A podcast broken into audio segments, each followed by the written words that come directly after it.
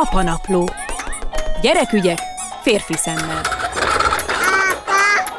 Na, kaptunk a fejünkre nagyjából egy héttel ezelőtt a házban az egyik szomszéd nénitől, amikor a feleségemmel úgy jöttünk le a lépcsőn a gyerkőccel, a bejárati ajtóig tartó néhány lépcsőn, hogy ő magasba emelte a két kezét, mi megfogtuk a kezét, és ő tulajdonképpen lógott alattunk vagy rajtunk, és úgy lépkedett le a lépcsőn, szomszédnéni megállított, elkapott, és mondta, hogy na ez tilos, ilyet soha ne csináljunk még egyszer, mert hogy teljesen tönkretesszük a gyereknek a vál izületeit, és reméli, hogy ringlispilezni sem szoktunk a gyerekkel, tehát olyat sem csinálunk, hogy fölemeljük a kezénél fogva, és jól megpörgetjük, mert hát ezzel is kinyírjuk a vál izületeit. Ő erről nagyon sokat olvasott, és az unokáknál is mindig tiltja.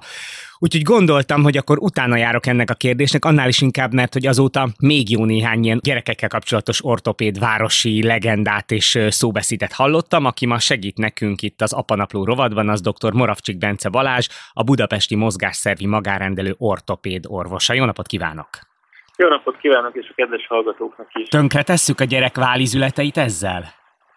Én azt gondolom, hogy a hölgy nagyon szigorú volt, itt igazából attól függ, hogy hány éves a gyermek, és hogy mennyire fejlett az izomzata. Tehát való, való igaz, hogy, hogy lehetséges az, hogy ha túlhúzhatjuk, vagy megránthatjuk a gyermeket, de azt gondolom, hogy ez kontrollált körülmények között zajlik, akkor természetesen játszhatunk ilyet a gyermekkel, de azért az fontos az, hogy hány éves és hogy milyen izomzattal rendelkezik. Mondjuk a milányunk másfél éves, vele például mi a helyzet? Uh-huh.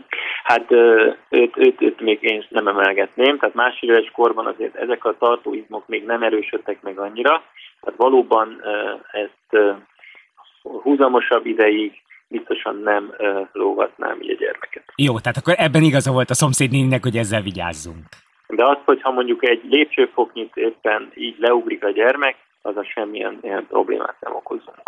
És akkor mi az a kor, amikor már annyira megerősödnek a különböző ízületek, meg a, a, a vázizomrendszer, hogy már ilyeneket nyugodtan lehet csinálni? Amikor már a gyermekekkel ilyeneket lehet játszani, amikor ők már megtanulnak önállóan mozogni, akár mondjuk a mászókán mászni, amikor ő már a saját testsúlyát is gyakorlatilag elbírja, akkor gyakorlatilag már van olyan fékező ereje a vállövi izmoknak, ami meg tudja tartani az üzletet a, a helyén, és ezáltal nem okozunk neki e, semmilyen problémát. Általában ez azért ilyen 4-5 5-6 éves kor körül érhető el, tehát a nagycsoportos időszak. Na és ahogy ezt a szomszédnén is esetet meséltem más ismerősöknek, barátoknak, begyűjtöttem egy olyan infót is, miszerint ha a kisgyerek maga alá hajlítja a lábát, itt térdből, azt is érdemes azonnal visszahajlítani, vagy visszaszedni, tehát hogy nem maradjon ilyen ülésben, mert úgy meg a térdüzületeit szedi szét teljesen. Igen, és gyakran látjuk például a csípőizületeknél, és főleg az ugye nagyon jól kialakult Magyarországon a csípőszűréseknek a rendszere, tehát ugye, hogy a születés után 6. héten, a negyedik hónapban úgymond kötelező csípőszűrést végzünk ultrahangvizsgálattal, ez egy nagyon jó dolog, hiszen ezzel nagyon korán felismerhető és nagyon jól kezelhető a csípőzeti fejletlenség. Azonban ilyen nagyobb életkorban, és akár ilyen másfél éves kislánynál is, amikor ők már ugye stabilan kezdenek ülni, illetve felállni, akkor érdemes arra figyelni, hogy a, hogy a térd és a csípők azok hogy helyezkednek el, amikor ő játszik a szőnyegen. Arra szoktam buzdítani a szülőket, hogy ne kifelé legyen a, a bokaizület és a láb ne kifelé forduljon, hanem inkább mindig befelé, tehát inkább a törökülés felé próbáljuk a gyermeket tendelni. És nagyon fontos valóban az, hogy amikor fölülnek a székre, akkor ne ilyen térdelő helyzetben, véghelyzet, tehát a térizületnek véghelyzetében ne üljön sokáig, mert valóban ez részben a szalagokat egy picit nyújthatja, illetve az izületi porcot terhelheti. Bár ugyanak a gyerekeknek ez lehet, hogy kényelmes, vagy kényelmesebb, de igazából a fejlődés szempontjából érdemes a törökülés, és az, hogy ne üljön rá a sarkára túl sokáig. De akkor ezzel kapcsolatban is igaz, hogy 4-5-6 éves kortól fölfele ez már egyáltalán nem okoz problémát?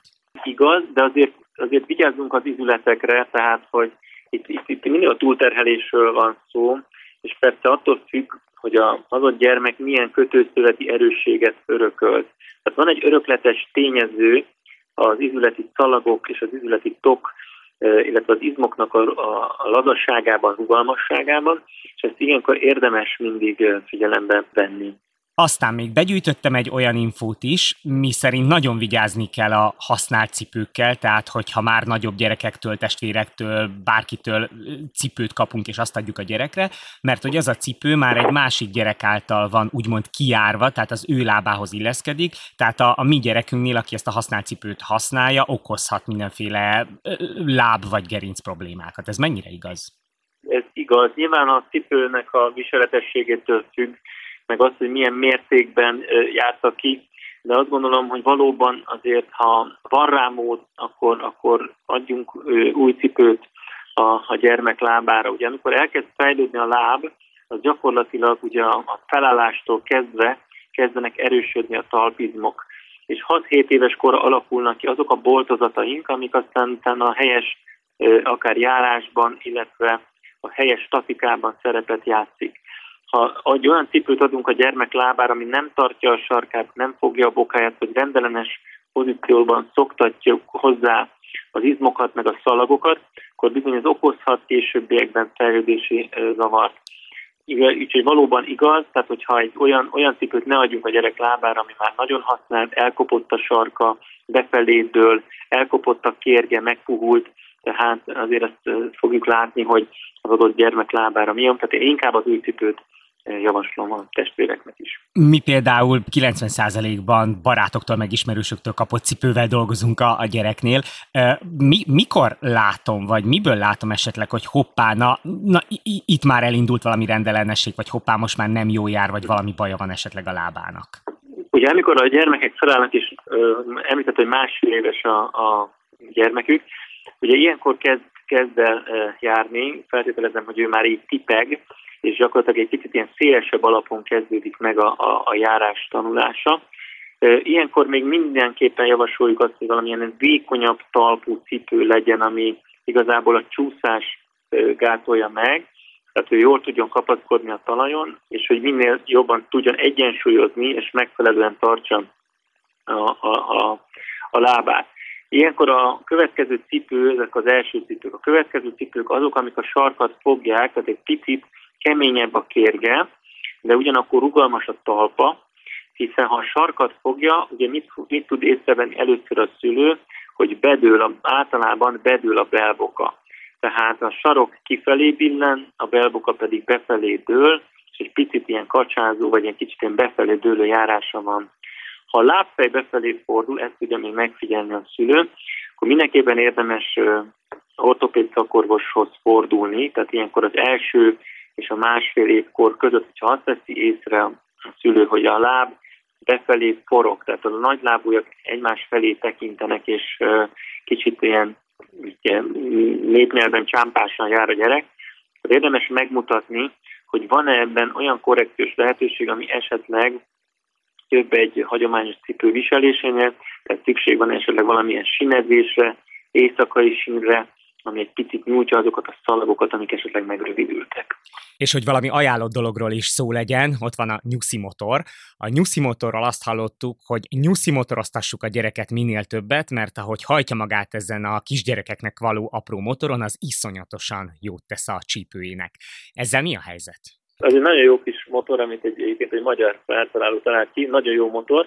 Igen, ez nagyon hasznos, úgyhogy minél, hát ha minél előbb tudjuk, akkor ez nagyon hasznos, hiszen, hiszen a combok ö, ö, kifelé fordulnak, és erősíti, nagyon erősíti a, a lábizmokat, tehát a motorozás az abszolút javasolt.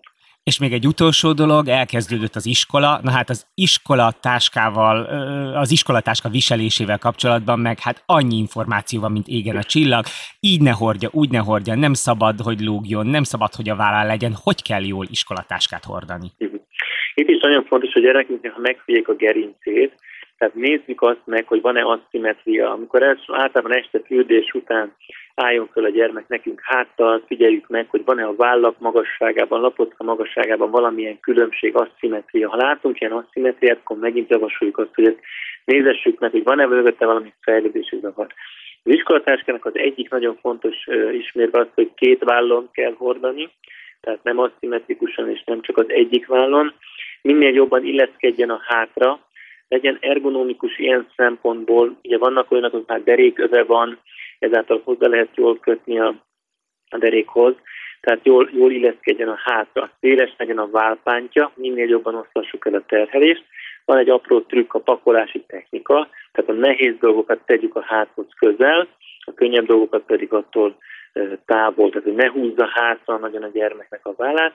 Fontos a súly, tehát az, hogy mekkora súlyt cipel a gyermek, Ugye itt azt mondjuk, hogy a testsúlynak max. 10%-át lehet. Ugye ez inkább alsós korban izgalmas, amikor egy gyermek mondjuk 25-30 kg körül van, tehát ne legyen több 3 kilónál, és akkor még nem beszéltünk a táska önsúlyáról, tehát hogy itt azért ügyelni kell, ügyelni kell itt a súlyra, ügyelni kell a súly eloszlásra, és mindenképpen a, a szimetriára, ezek a legfontosabbak. Hát a mai apanapló rovat után csak egészséges gyerekek kerülnek ki a kezeink közül. Igyekeztünk nagyon. Dr. Moravcsik Bence Balázsnak, a Budapesti Mozgásszervi magánrendelő ortopéd orvosának köszönöm szépen a segítséget. Nagyon szépen köszönöm a lehetőséget, és szép napot kívánok!